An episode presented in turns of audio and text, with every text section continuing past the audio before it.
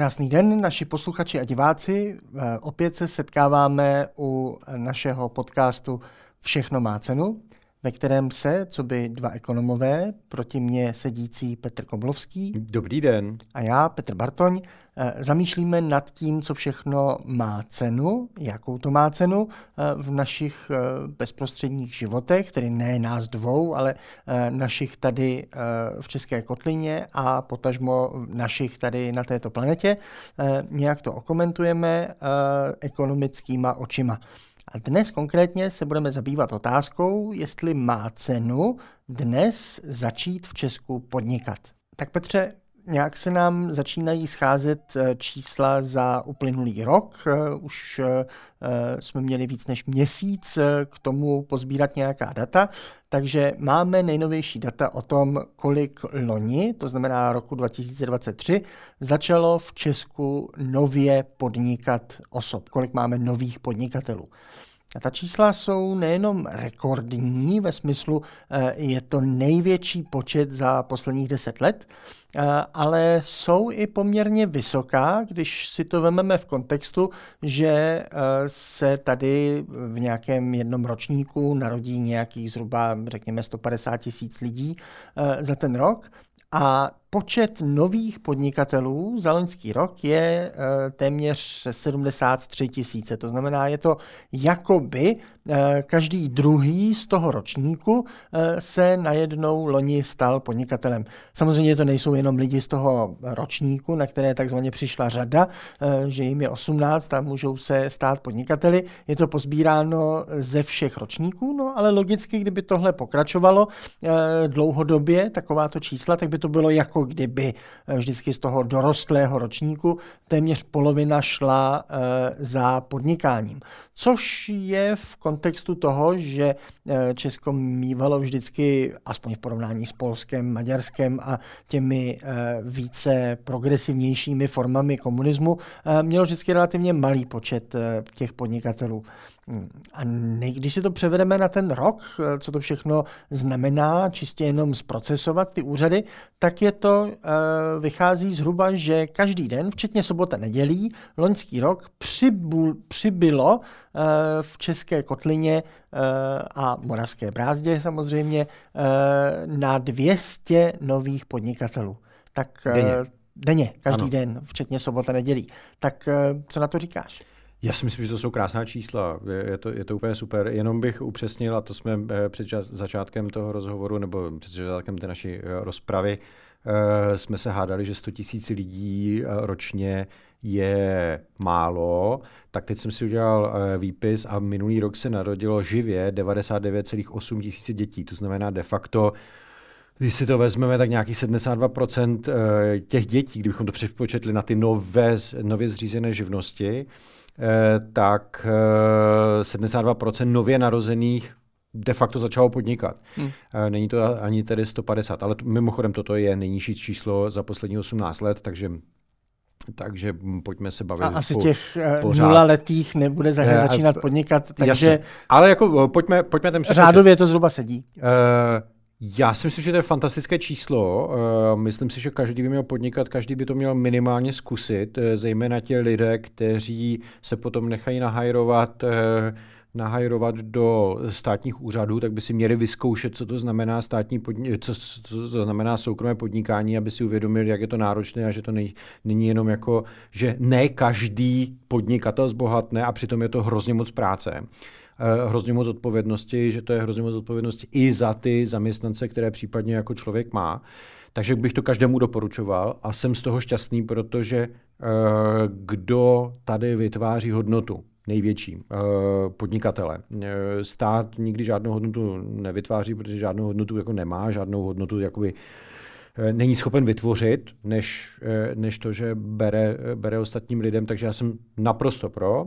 Těch 72 tisíc je podle mě fantastické číslo i tím, že eh, se, že hodně eh, z toho bude tvořeno nově příchozími. Tak jak, si řík, tak jak jsme se bavili, že když se tady přichází zhruba eh, do věku podnikatelského 100 tisíc 110 tisíc jako dětí každý rok, že jo, těch 18 letých, tak naprosto zjevně je, je tam hodně lidí, kteří začali podnikat, kteří se rekrutovali z utečenců z Ukrajiny nebo z těch jako imigrantů z Ukrajiny což si myslím, že je fantastická zpráva, protože ti lidé nejsou zjevně závislí na, na sociálních dávkách tak moc, jak si tady někteří ti jako polopitomci mysleli a vykřikovali, že to tak jako rozhodně bude, že rozvrátí ukrajinská menšina nebo ukrajinský, ukrajinský příchozí, uh, že nám rozvrátí státní rozpočet a sociální systém a já nevím, co všechno. A pracovní trh jako zaměstnanců. A pracovní trh, že jo, tak jako naprosto zjevně prostě díky jazykové bariéře ti lidi, eh, někteří, mnozí,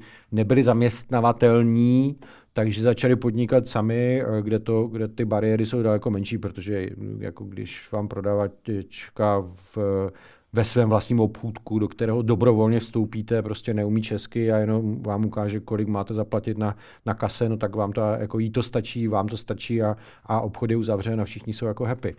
Takže, eh, jak říkám, mě, mě to těší, Eh, podnikatelů by mělo být čím dál tím více. Eh, vstup a bariéry vstupu do podnikatelského sektoru by se měly minimalizovat na můj vkus, protože jsou zbytečně velké. Vůbec nechápu, proč potřebuje nějaké jako eh, jako na, na co je vůbec koncept a proč to dělá stát, tak živnostenských listů. Jo. Onehda uh, Zajíček z uh, hospodářské komory tady uh, vymýšlel nějaké jako pub, eh, pablut, že bychom všichni měli platit za členství v hospodářské komoře nějaké jako desátku, nebo co, nebo co to jako by... Opět nám za, mělo být vzorem za, Německo? Eh, opět, přesně tak, jako úplný blábol. No tak ať řekne, ať řekne státu, koukejte, na co vydáváte živnostenské listy, my to budeme dělat za vás. A ať si ka, z každého toho podnikatele vezme nového, vezme těch tisíc korun a tomu prostě bude muset jako stačit, že jo. Já, já tady s tím to jako nemám problém.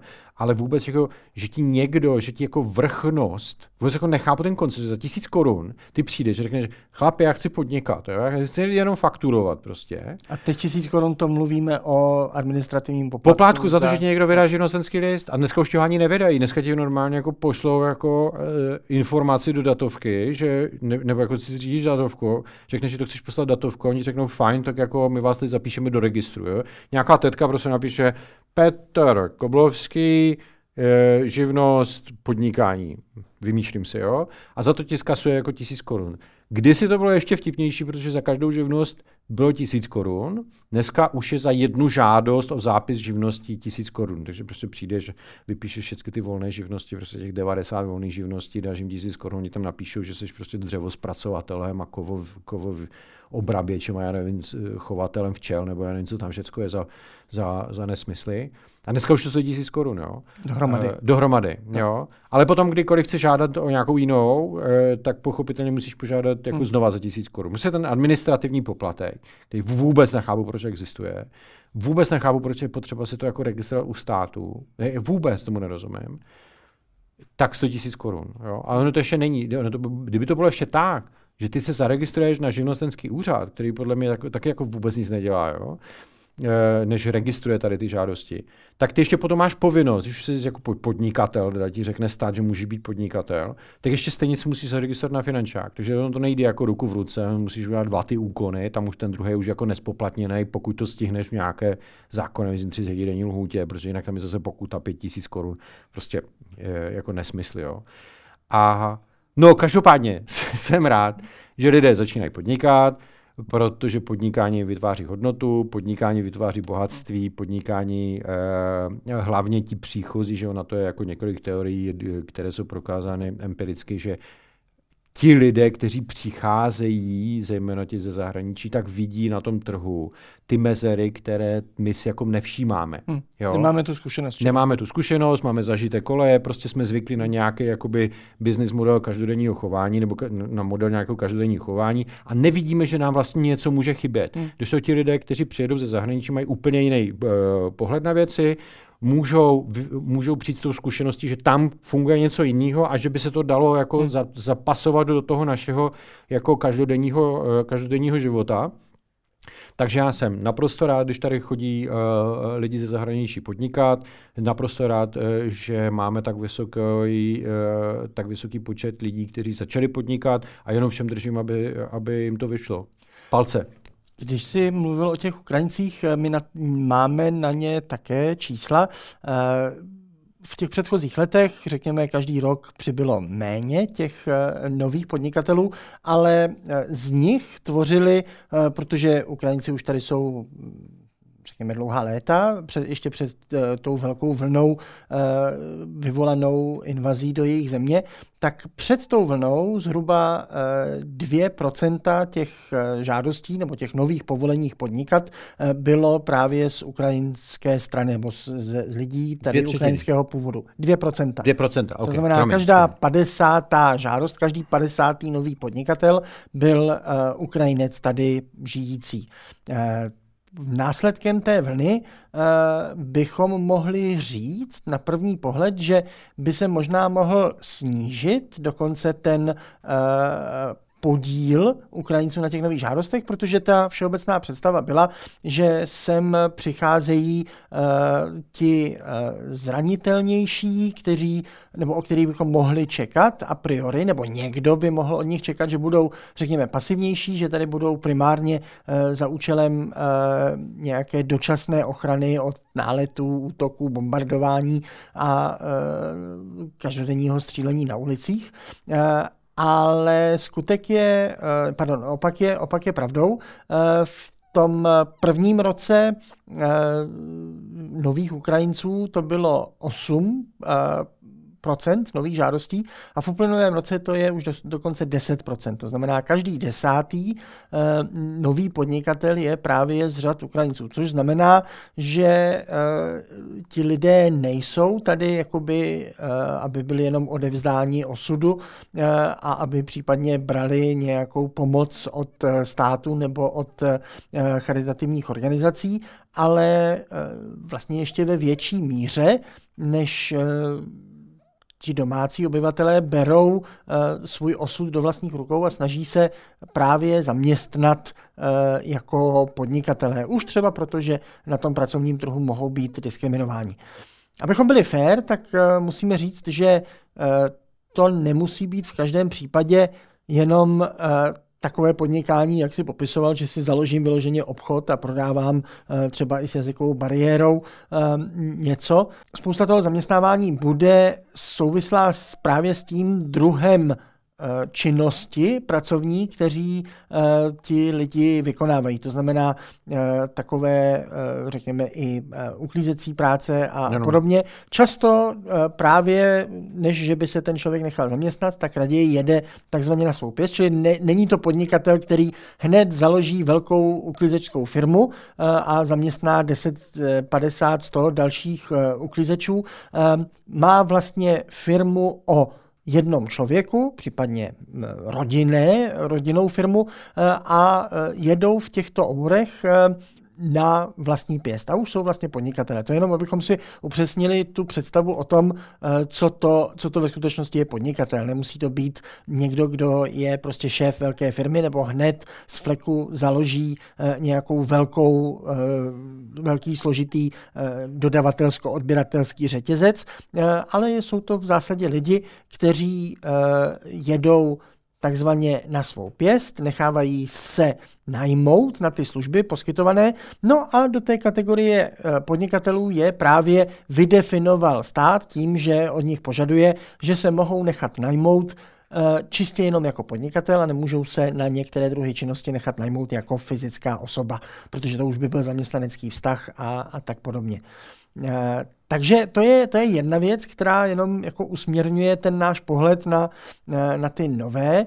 A druhá věc, zase, abychom byli féroví, eh, tak asi musíme přiznat, že ani na úrovni toho, že mezi nimi jsou ti, kteří nezakládají velké firmy, ale firmy o jednom člověku, ani tak to asi nemusí znamenat, že tady bude skutečně 72 tisíc nových aktivních podnikatelů třeba jenom o jednom člověku. Protože ty motivace založit si e, právě tu bumášku od státu, živnostenský list, jsou e, různé a e, mohou zahrnovat i to, že nemám okamžitě v plánu e, něco začít někomu vyfakturovávat za služby a jenom čekám, až tomu budou mít to povolení, ale chci mít možnost, kdyby se ta uh, příležitost uh, objevila, abych měl možnost si to, uh, si to nastavit.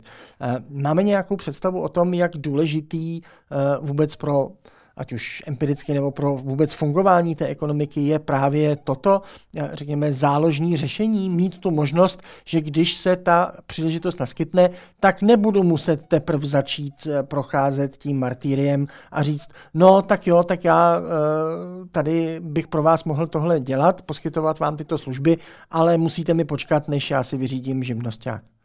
To si myslím, že nebude moc relevantní, teda pokud nemáš jako nějaké data, no. osobně si myslím, že to nebude moc relevantní, protože dneska to živnostenské uh, povolení, uh, pokud je to taková ta volná živnost, tak lze vyřídit během jako týdne s tím, že to není administrativně náročné. Opravdu člověk přijde jako s tisícikorunovým kolkem, vyplní na úřadě u nějaké tetky prostě na uh, městské části a dokonce je to možnost jako si dneska vyřídit, kdysi to bylo tak, že se to muselo vyřídit vždycky jako v místě pobytu, dneska už je to tak, že si to člověk může vyřídit jako kdekoliv. Jo. To znamená, že když ty přeješ jako na Prahu 2 nebo na Prahu 1 eh, v nějakou jako rozumnou dobu, tak tam bude sedět jako teta, ty si řekneš jako, si zeptat, co potřebuješ, řekneš, že potřebuji živnost, řekneš, zaplaťte si dole kolek a přijďte, vyplníte přednou žádost a během, já nevím, jako dvou minut to dá do počítače a ty vlastně jsi schopen, pokud je jako extrémně hodná, tak ty jsi schopen odejít s živnostenským listem nebo s tím oprávněním jako vlastně v reálném čase. Mm-hmm. Jo. Mhm.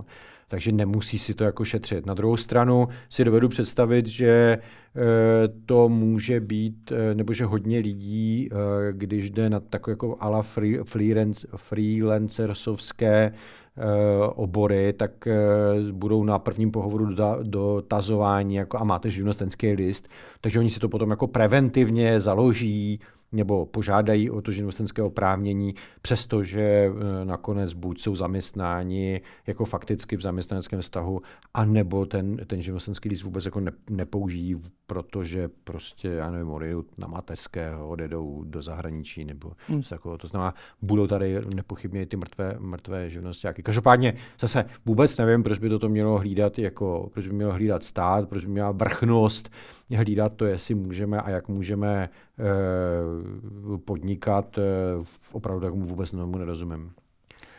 Máme ještě eh, data ne co do, řekněme, původu, národnostního původu těch žadatelů, ale i do regionální příslušnosti. A zase asi nikoho nepřekvapí, že nejvíce nových žadatelů je z nejlidnatějšího kraje, to znamená z Prahy. Možná ale nás může překvapit, že na druhém místě není druhé nejlidnatnější město a celý kraj do, dokola. E, myslím samozřejmě Brno a jeho moravský kraj, e, kde to, že máme aspoň trochu v porovnání s ostatními zeměmi velice málo, ale aspoň trochu e, decentralizovanou ekonomiku, že aspoň některé i třeba státní úřady, které zase na sebe navazují spoustu, spoustu činností, eh, tak eh, jsou aspoň decentralizovány, odloženy do toho, do toho Brna, tak eh, právě i Brno bychom čekali, že tam bude celkem živý trh na nové podnikatele. Už třeba proto, že se Brno vyprofilovalo vlastně jako nejživější region, který je kterému je povoleno brát evropské dotace. Jistě, uh, protože evropské dotace Praha, nemůže brát jako Praha hlavní město. se vyloučila, ano. no ne kvůli tomu, že, že je uh, hlavní město, centrum. ale protože je to Praha jako taková, je to jeden z nejbohatších regionů jo, jo. vůbec v celé Evropské unii. To znamená, aby aby mohl ten, ta oblast čerpat, nejenom aby Česká republika uh, mohla čerpat. Na České republice Evropské unii v podstatě nezáleží, protože to je jenom členská země a ona ta rozhodnutí, kdo smí a kdo nesmí čerpat, kdo je dostatečně chud, nedělá primárně na úrovni států národních, ale na úrovni těch jako podstátních celků. Ehm, na to jsou různé kategorie, ehm, nejsou to nutně jenom kraje v České republice, jsou to často ehm, na té úrovni Česka třeba dva kraje dohromady jsou tím jedním celkem pro evropské účetnictví, ale musí se prokázat, že ten daný územní celek je dostatečně chudý oproti průměru Evropské unie, aby měl nárok na tyto strukturální fondy, mm. jejíž účelem není rozdat nějaké peníze německých daňových poplatníků, kteří jsou primárním přispěvatelem do těchto fondů, ale aby se vyrovnaly právě ty regionální rozdíly. A kdyby se pumpovaly evropské peníze do Prahy, tak by se naopak zvyšovaly ty regionální rozdíly, protože by se ten bohatý kraj Praha ještě více uh, obohacovával eh, z těchto, z těchto fondů. To znamená, je spousta eh, činností, zvlášť v těch, eh, řekněme, nových ekonomických sektorech, které často, přiznejme si, jsou navázány na různé druhy inovativních grantů, protože stát nebo Evropská unie eh, má pocit, že eh, právě tu inovativnost, což je takové jako zaklínadlo a vždycky, eh, vždycky to je bráno jako něco dobrého, super, že jako konečně ta Evropa přestane být skanzenem a stane se inovativní a bude ještě inovativnější než celá Asie, než celá Amerika a všechno ostatního. A cílem k tomu mají být právě tady tyto dotace, tak spousta třeba i pražských firm si zakládá jakoby brněnskou de facto pobočku, de jure uh, úplně separátní podnik, um, aby v tom zase nebylo nějaké, uh, nějaké triky uh, problémové s dotacemi na toustový chleba a debata, jestli to je dostatečně malá firma nebo dostatečně inovativní produkt. Um, no a to se potom umistuje právě v Brně, kde, nebo nejlépe, protože tam je spousta ostatních, je to takové, takový silikonový štatl, když už ne jako silikonové Je tomu údolí. jenom ty a Brňáci. Jako, a Eh, no ale těmi, v těch, v těch datech právě na, na nejrůznější dotace eh, to skutečně je. No a potom bychom čekali, že obzvlášť v tomto prostředí bude spousta nových eh, podnikatelů, kteří se budou chtít právě v Brně zaregistrovat. Jenom tím chci říct, že je potom překvapivé, že Brno natolik inovativně dotační kraj s tolika lidmi není na druhé příčce, kde vzniká nejvíc podnikatelů, ale je to kraj, na který by si možná eh, spousta našich eh, posluchačů a diváků netypla, nebo nebylo by to v první řadě, co by typli, a to je kraj Ústecký. Pokud v Praze loni bylo vytvořeno nějakých 12,5 tisíce, tak v Ústeckém kraji to bylo téměř 10 tisíc. A v Jihomoravském kraji to bylo na třetím místě s celkem odstupem 8 tisíc. Takže ten rozdíl právě proti, proti té Jižní Moravě je celkem zásadní. A máme proto nějaké možné vysvětlení, proč zrovna Ústecký kraj je takový, kde se tvoří Uh, takovou měrou spousta podnikatelů? Jasně, čistě, čistě hypotéza je ta, že na, v Ústeckém kraji bude pravděpodobně, a to říkám, je to čistě hypotéza, jo, Eh, zavedený daleko eh, jednodušší švart systém. Eh, to znamená, že jako hledáme zaměstnance, ale chceme, nechceme za ně platit sociální a zdravotní jakožto firma, tak ho požádáme, aby si založil živnost. To znamená, to si myslím, že bude první věc. Druhá věc se dovedu představit, že je to přehraniční styk, protože hm, přece jenom z toho Ústeckého kraje do toho Německa je to relativně blízko, jezdíš tam na nějaké brigády, jezdíš tam pomáhat, nejseš úplně tam zaměstnanec, chceš dodávat prostě tu službu nebo ten svou, svou hodnotu, eh, lidskou, lidský kapitál, chceš, eh, nechceš eh, jako nebo ti dají na výběr, že, že to nebudeš dělat podle německého práva, ale podle českého práva, takže to si dovedu představit, že bude taky důvod, ale jinak mě nic jako nenapadá, no. Ale myslím si, že to bude tady toto. A, da, a da, za další si myslím, že um, ta Jižní Morava, když bychom od toho odpoutali Brno, tak jsou prostě jako to je jako velmi zemědělská oblast, že, co si budeme povídat. Eh, a Brno eh, s tím zaměřením na ty inovace a na tu jako Silicon Valley, to když mi říkáš, tak se musíme jako smát, opravdu štat, Silicon Valley štatl, eh, tak ono to podle mě bude vytvářet hodně zaměstnaneckých pozic. Přece jenom, když jako seš highly qualified, tak eh, se necháš velmi dobře jako zaplatit eh, tím Applem nebo tím Googlem nebo tím něčím a nemáš tendenci mu dodávat ty služby jako, eh, jako živnostník. Mm. Je to přece jenom, jo a to samé prostě bude platit jako asi v medicíně a já nevím v těch mnoha vědních oborech, že to bude vytvářet jako highly qualified pracovní sílu, která která ale bude spíše zaměstnanecká, než aby byla podnikatelská. Jo? Když jsi prostě hmm. jako špičkový jaderný fyzik, tak asi si nezaložíš firmu a nebudeš jako pobíhat po České republice a schánět uran, aby si mohl vyrobit jako malou jadernou elektrárničku jako někde za barákem, ale necháš se, za, necháš se zaměstnat prostě v Temelíně nebo, nebo, nebo kde je Čezem a nebo jako kýmkoliv jiným, jo? Hmm. nebo se sebereš a odejdeš někam do světa, protože je to pro tebe daleko, daleko lepší. Hmm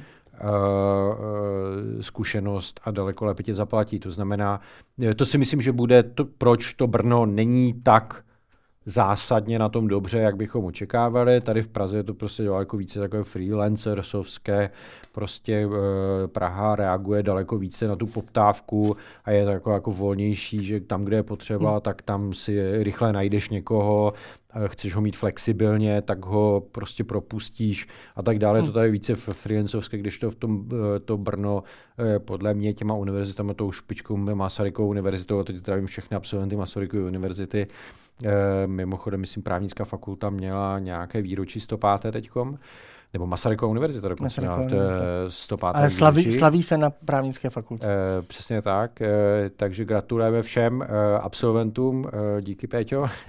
E, a Uh, ta prostě bude vychovávat jako hmm. špičkově kvalifikovanou osobu, osoby, které pravděpodobně budou jako zaměstnanec, zaměstnanecké více. Jenom abychom uvedli možná na pravou míru ten švart systém nebo větší tendenci ke švart systému v Ústeckém kraji.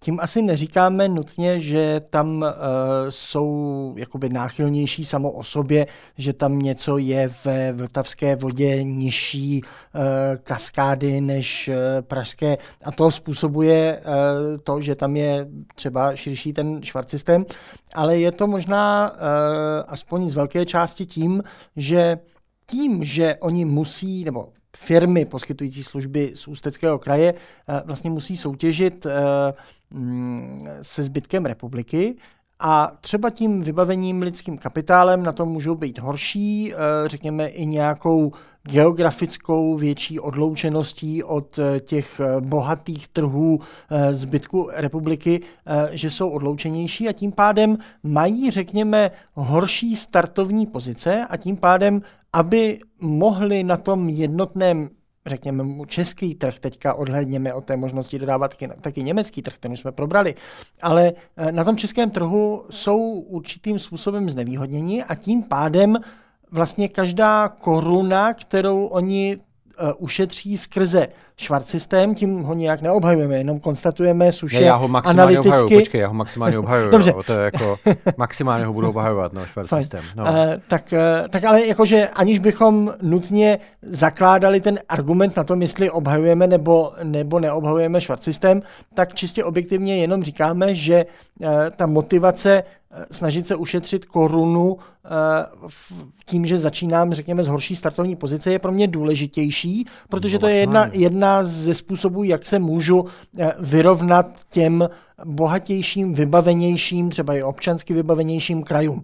Když už stát nedovoluje ten lepší a efektivnější způsob regionálního přizpůsobení a to je dovolit Ústeckému kraji, aby snížil daně. To Jasně. je způsob, kterým řeší tu regionální nedovybavenost versus převybavenost Prahy nebo nějakého centra eh, ve spoustě rozumněji vedených zemí nebo ekonomik. Eh, nemusíme chodit do eh, extrému třeba Švýcarska, ale i Švédsko má výrazné regionální rozrůzněnosti, kdy právě ty chudší kraje mají co nabídnout těm podnikatelům, aby se u nich etablovali, protože jim třeba nabídnou uh, trošku nižší daně. Um, a tím pádem je důvod založit si firmu a podnikat v Ústí, na rozdíl od Česka, kde vlastně ty daně jsou víceméně stejné a jediné, co Ústí může nabídnout, je, když to trochu zlepšíme, takže bude levnější poplatek ze psa, protože s ničím jiným si tak moc v tom fiskálním systému daňovém nemůže uh, nemůže tak moc eh, hýbat. Takže eh, to je jenom k tomu, eh, k těm specifikám Ústeckého kraje.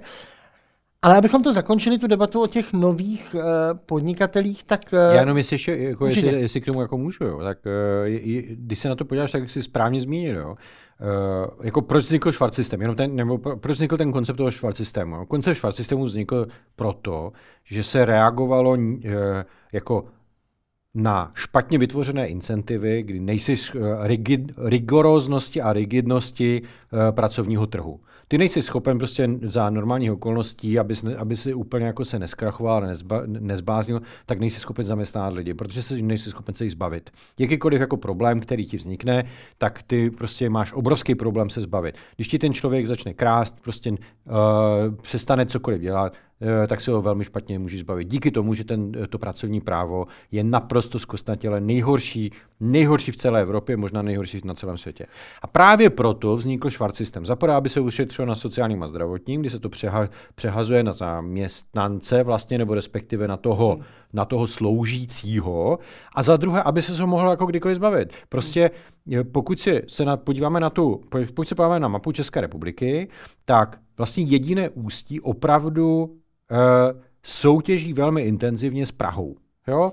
Plzeň uh, nějaké jako Prahu vůbec nezajímá, protože jako Plzeňáci jako fungují s Německem, jako jo, prostě s nejsilnějším německým, že tam oblast toho Bavorska, a tam jako teď to mají blízko. České Budějovice to samé, jako vůbec nezajímá, jako co se tady děje v Praze, tím, tím mají prostě celé Rakousko. Jo? Brno má Vídeň, oblast Vídně a Severní Morava, tak jako, tam to je bohem zapomenutý kraj, že jo? Dobře, ale mají tam uh, konkurenční Poláky, že? Mají tam konkurenční Poláky, ale ta, tam je to prostě bohem, bohem zapomenutý kraj. Můžeme se k Ostravsku jako dostat, jako oba dva jsme z Ostravy, takže co si budeme povídat, jo? A vlastně jediný ala region, který je blízko, a, a Ostravsko je prostě daleko od Prahy, jo? Jediný region, který máš vlastně, já nevím, 40 minut od, od Prahy, tak ty, a který tudíž musí bojovat s tou Prahou, je hmm. prostě Ústecko. Jo? A ty na tom Ústecku, pokud máš stejně rigidní trh a vidíš, jak to funguje v, v té Praze, tak na to, aby si byl schopen jako konkurovat, abys mohl byl jako operativnější, tak prostě musíš jako se uchylit k tomu švart systému, protože ti nic jiného nezbývá. Prostě ti nic jiného jako nezbývá. Hmm. Jo? A no, bych... uh, jako ano, pojďme se zamyslet, proč je tomu tak, proč, jestli náhodou bychom se neměli zamyslet. A slyšel jsem krásný podcast teď nějakého lékaře a ten říkal, my velmi často uh, v medicíně, teda hovořil o medicíně, léčíme příznaky, ale neři, neřeči, ne, neřešíme ten prapůvod. Jo? A já si myslím, že k tomu bychom měli dosáhnout se úplně, nebo k, k těm ekonomickým věcem, bychom se měli Uh, měli bychom je léčit úplně stejně. Hmm. Ne, že máme nějaký problém, tak ho buď zdaníme, anebo, jak, jak ty slavně říkají, za, každ- za každou divností je, je nějaká daň. Tak ne, že to zdaníme, ne, že to zregulujeme, ale budeme se ptát, budeme se snažit analyzovat, jako, proč ten problém vůbec vznikl. Hmm. No, uh, budíš řečeno, že už jsem zaznamenal právě snahu vlády ještě v tomto volebním období něco udělat s tou uh, propustitelností zaměstnanců, což e, vzhledem k tomu, že máme pořád nejnižší nezaměstnanost široko daleko téměř na světě, tak to nebude mít žádné jako negativní sociální aspekty, jak jistě spousta politiků z jiných táborů bude, bude tvrdit, e, že tím ohrož, ohrožuje tou nejistotou samotnou sociální strukturu české, české ekonomiky a tak dále. To prostě na těch datech není. Česko vzhledem k tomu, že ta plná zaměstnanost je sama bariéra vůči eh, novému růstu, protože kde vememe ty lidi, kteří by měli ten nový růst vytvořit, když v podstatě lidi nejsou, tak eh, kdy jindy s tím něco udělat, než právě teď, kdy navzdory ekonomickým potížím pořád máme plnou zaměstnanost. Takže z tohohle pohledu snad aspoň doufejme, že se něco v tomhle stihne udělat do, do konce volebního období. Jestli příští vláda podle toho, jaká bude, jestli to zachová, nebo jestli to zase ostentativně a demonstrativně zruší, aby přinesla lidem takzvaně ty jistoty a zároveň ale zabrždění růstu, to se musíme nechat eh, překvapit. Ale uh, snad se blízká na lepší časy tady v tomto uvolnění uh, té sklerózy z toho pracovního trhu. Um, a na druhou stranu zase ta alternativní vysvětlení, že to není jenom řekněme, eh, snaha eh, nějak, eh, nějak ušetřit nebo snaha ochránit se proti kradoucím zaměstnancům a podobně nevyhoditelným, tak nesmíme zapomenout, že velkým argumentem pro ty náklady zaměstnaneckého poměru patří to, že v podstatě ze všech OECD zemí, to znamená z bohatých zemí e, srovnatelných e, na světě, my máme nejvyšší zdanění právě té zaměstnanecké práce. práce. Ne nutně tou daňovou sazbou, ale tou skrytou sazbou skrze e, trochu zdravotní, ale hlavně sociální odvody. Ty, když se k tomu při, připočtou, tak Česko a i český státní rozpočet je vlastně na, na tomto zdanění práce, tom formálním a tom, tou schovanou daní, vlastně nejvíc závislý ze všech, ze všech srovnatelných zemí. Takže tam určitě uh, ta motivace je u nás vyšší, uh, ne protože někdo by nějak miloval švart systém, ale prostě proto, že Eh, zaměstnávat zaměstnance je v podstatě u nás nejdražší široko, široko daleko. No to, to, jako to, to je katastrofálně drahá věc. Jako, jo? Když to nakombinuješ s tím, kolik to stojí a nakombinuješ to, dáš to do, eh, do té rovnice s tím, jak je složité se hmm. takového člověka zbavit, když ti jako nevydělává, protože jako ty jsi schopen najít zaměstnance, pokud ti hmm. vydělává. Pokud ti jako nevydělává, tak to prostě jako nemá, nemá smysl jo? Uh, ho zaměstnávat tak pokud ty si to jako narovnáš, tak jako já chápu, jakožto podnikatel, nez, nechuť uh, zaměstnávat lidi. Jo, já, já, tomu jako, já tomu jako fakt rozumím. Hmm. Jo? A pokud si vezmeš jako startupy, které by měly opravdu jako generovat, tak, tak za prvé jako obrovská, uh, obrovská administrativa a za druhé prostě to je schopno tě zabít. Hmm. Hnedka na začátku tě zabít to, že ty prostě na to, aby si dal 50, aby si dal 30 tisíc korun zaměstnanci, tak ti to bude stát 50 tisíc v nákladech. Hmm. Takže ten zaměstnanec ti jako na začátku, hmm. po škole, nebo já nevím, jako 18 letý, nebo já nevím, jo, tak ti musí vydělat minimálně 50 tisíc hmm. korun. Jenom proto, aby se zaplatil. A tady nemá žádnou a pak, je ještě, a pak je ještě ten, ten zaměstnavatel, že on je držgrešle, když mu dává jenom takzvaně 30 tisíc a přitom on mu teoreticky vytváří 50 tisíc. Přesně tak. tak. Představa, že, že ten rozdíl si ten zaměstnavatel jakoby schová do vlastního a je součástí, eh, součástí těch zisků.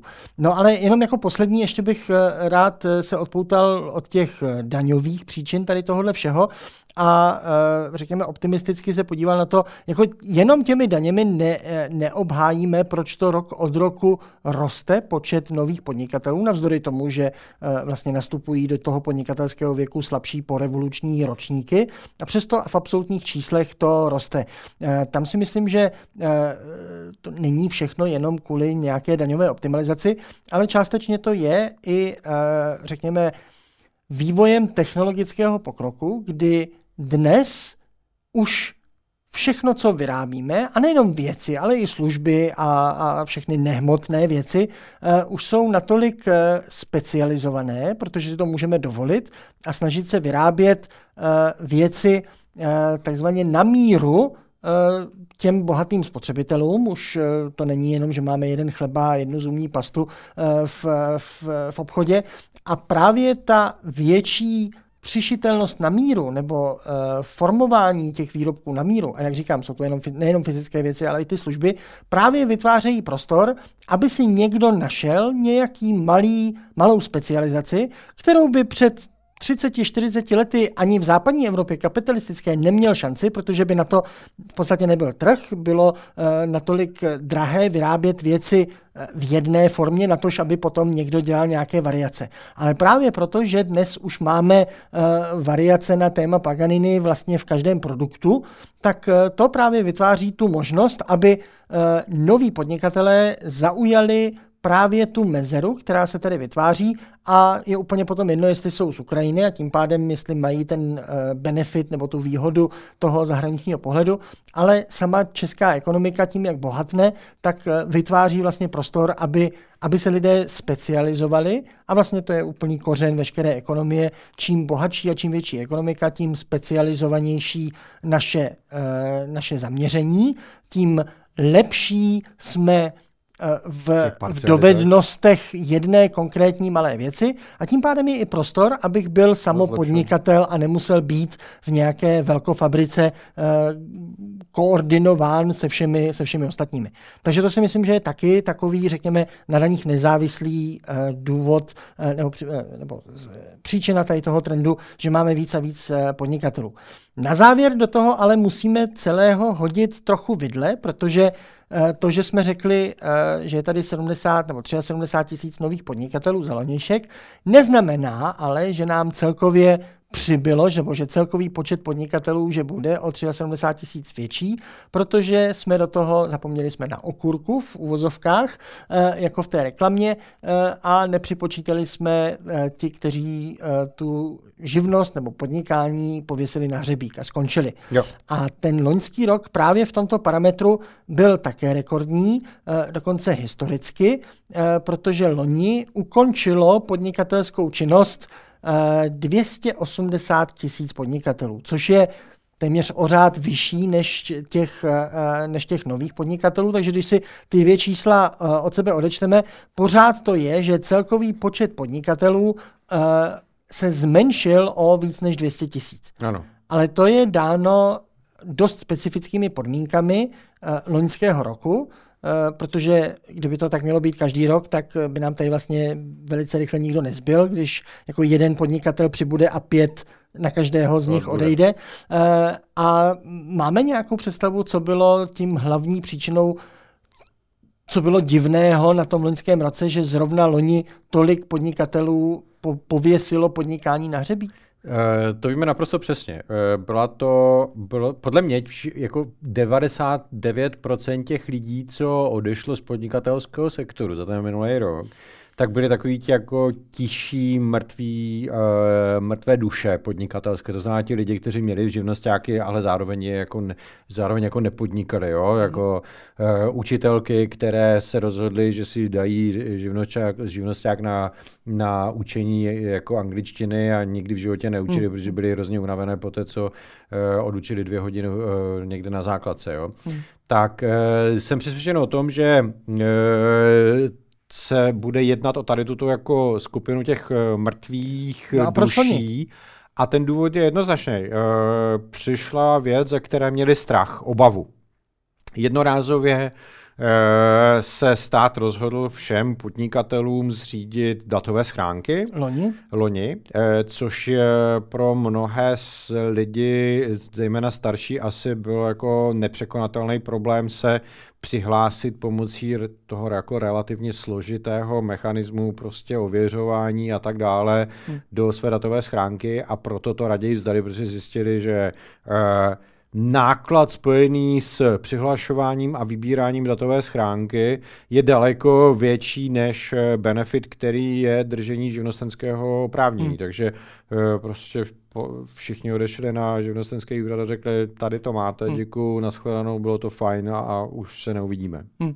Ta motivace státu eh, všem dát povinně ty, nebo aspoň tlačit komunikaci svoji, stát versus Eh, daňový poplatník eh, jakéhokoliv typu, tlačit to do těch eh, datových schránek je asi jasný, je to levnější, samozřejmě je to splakání nad výdělkem pro Českou poštu, která mně přijde, že v podstatě dneska už je držena hlavně systémem předražených doporučených dopisů, protože to je taky taková česká specifikum, že každý má pocit, že když chce něco Eh, sdělit oficiálně, tak nestačí to poslat normálním dopisem a zrušit, případně, řešit, případně řešit eh, problém, když by to nebylo doručeno, eh, ale automaticky to posílat doporučeným dopisem, které je potom strašně drahé doručovat, protože musí být vykonán záznam o doručení a tak dále.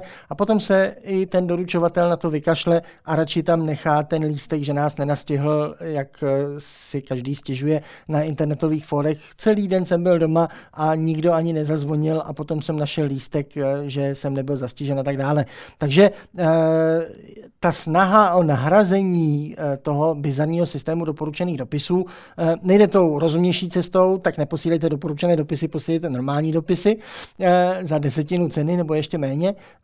Ta snaha je jít do těch datových schránek, ale na straně toho uživatele to má asi dva hlavní problémy, které mě tak napadá. Právě u těch, řekněme, méně digitálně sečtělých nebo méně aktivních ekonomicky lidí, eh, pro které ta, to podnikání může být, eh, eh, řekněme, podružná činnost, jako doplňková. A potom čistě jenom ty nervy z toho, že vlastně pořád musím být ve střehu, protože eh, mě ta eh, lhůta začne plynout okamžitě eh, po doručení nebo v nějaké, nějaké době po, po doručení, aniž by někdo dokázal, že jsem skutečně viděl do té datové schránky, že mě něco přišlo. Prostě ta, ta fikce se vytvoří, že jsem to měl vidět, protože jsem k té své datové schránce měl klíč a tím pádem se to považuje za, za doručené, že to lidi mohlo hodně hodně odradit toho, že vlastně to je taková každodenní povinnost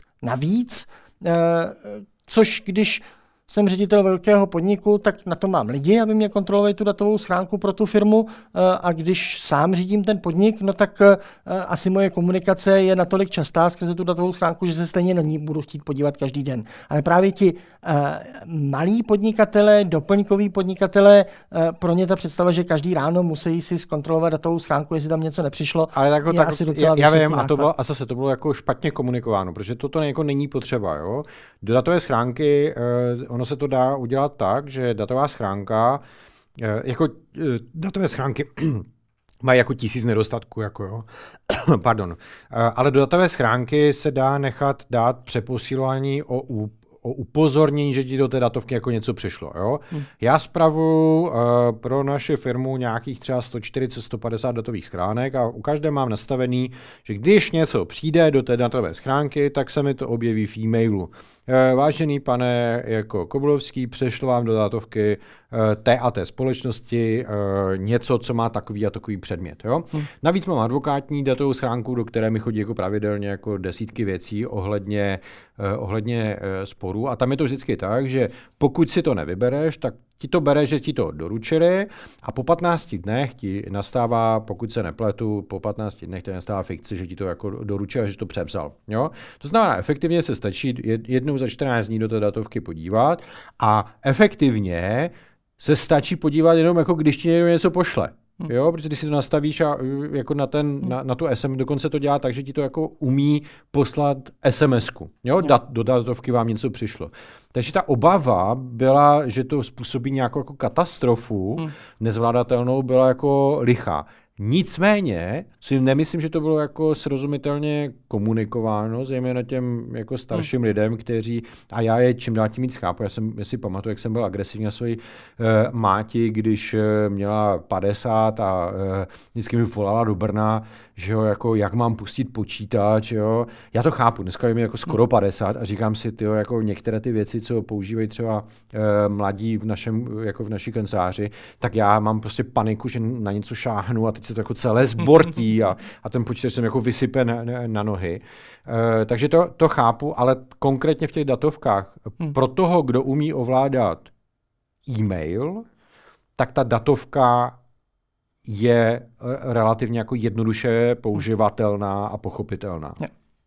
A myslím si, že dneska už jako velká většina i těch starších lidí eh, ten e-mail jako má, umí ho používat a, a neměl, ne, neměl by to být problém. Jo? Dobře, na druhou stranu, ale uh, jakkoliv tady se můžeme shodnout, že to není tak velký problém, data naznačují, že to asi problém byl, protože ti lidé odešli z toho trhu v takových kvantech teprve loni, neodešli rok předtím a vlastně čekali až na ten rok, eh, kdy se zavede povinnost datových schránek a teprve v tom momentě oni odcházejí z trhu v takovém množství. Takže asi uh, možná podsunujeme tady to. Ne, to je, podle mě to je obava jako z neznámého a to znamená, že to jako někdo špatně komunikoval. Hmm, jo? Dobře. A ono to je i tak, že jako třeba si myslím, že to je jako úplně idiotsky jako uh, udělaný. Zase jako je to neintuitivně. Jo? Ty, aby si napsal, ty, když se do toho přihlásíš, tak si musíš nastavit, jako musíš tam někde vyhledat v nastavení, že to chceš přeposílat na nějaký e-mail.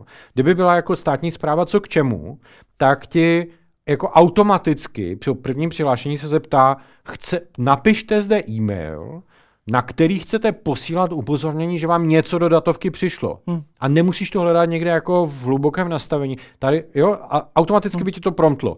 Tady nám dejte telefonní číslo a zaškrtněte, že na něho můžeme posílat, anebo zaškrtněte, že na něho nemáme posílat zprávy. Jo? Hmm. Kdyby se nad tím někdo zamyslel a neudělal to jako idiotsky, tak to mohlo úplně v pohodě fungovat. Hmm. Ale jako v okamžiku, kdy mně přijde eh, do, z datovky jako osmimístný náhodně vygenerovaný kód a k tomu 15-místné náhodné, čí, náhodné číslo jako password, který je, obsahuje velké malé písmena, eh, podtržítka, eh, dvojtečky, eh, různé symboly.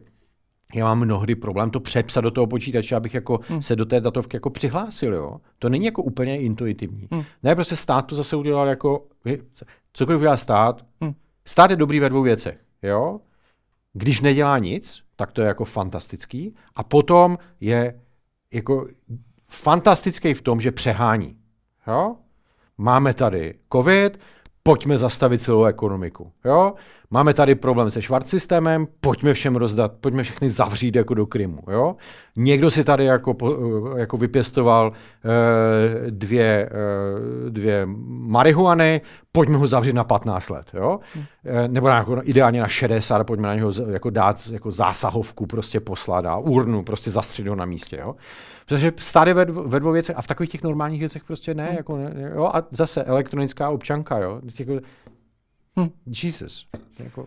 No, uh, tak ale aspoň doufám, že se shodneme, že uh, není třeba se bát toho, že teď jeden rok odešlo z toho trhu podnikatelů mnohonásobně více lidí, než kolik nových uh, do něj přišlo. Um, hovoří se, že to jsou většinou právě ty, uh, řekněme, málo aktivní nebo neaktivní duše, eh, které teďka z toho systému jakoby vyplynou, aniž by to mělo nějaký zásadní efekt na fungování české ekonomiky. To si myslím, že nebude. No. Tak eh, to je snad dobrá zpráva. No a když to celé dneska schrneme, tak eh, co má cenu v Česku podnikat i za všech těchto problémů a v souboji s eh, tak fungujícím českým státem, jak funguje? Otevřel si, cel, otevřel si úplně celé nové téma.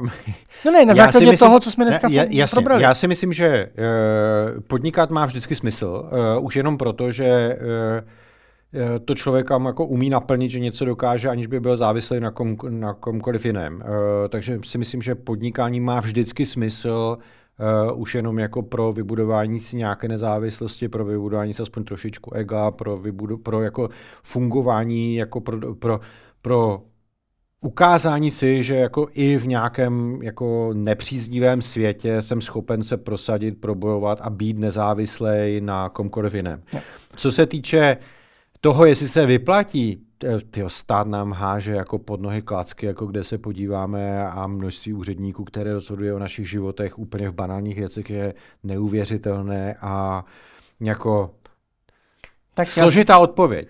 Já si z toho vemu to lepší. Eh, pokud eh, říkáš, že podnikání v Česku má smysl, tak já si to přeložím, že má nejenom smysl, ale že má i cenu a tím pádem, že jsme dostali i tématu našeho, našeho podcastu, který tvrdí, že eh, nejenom podnikání, ale že dokonce všechno má cenu. Je to tak, všechno má cenu.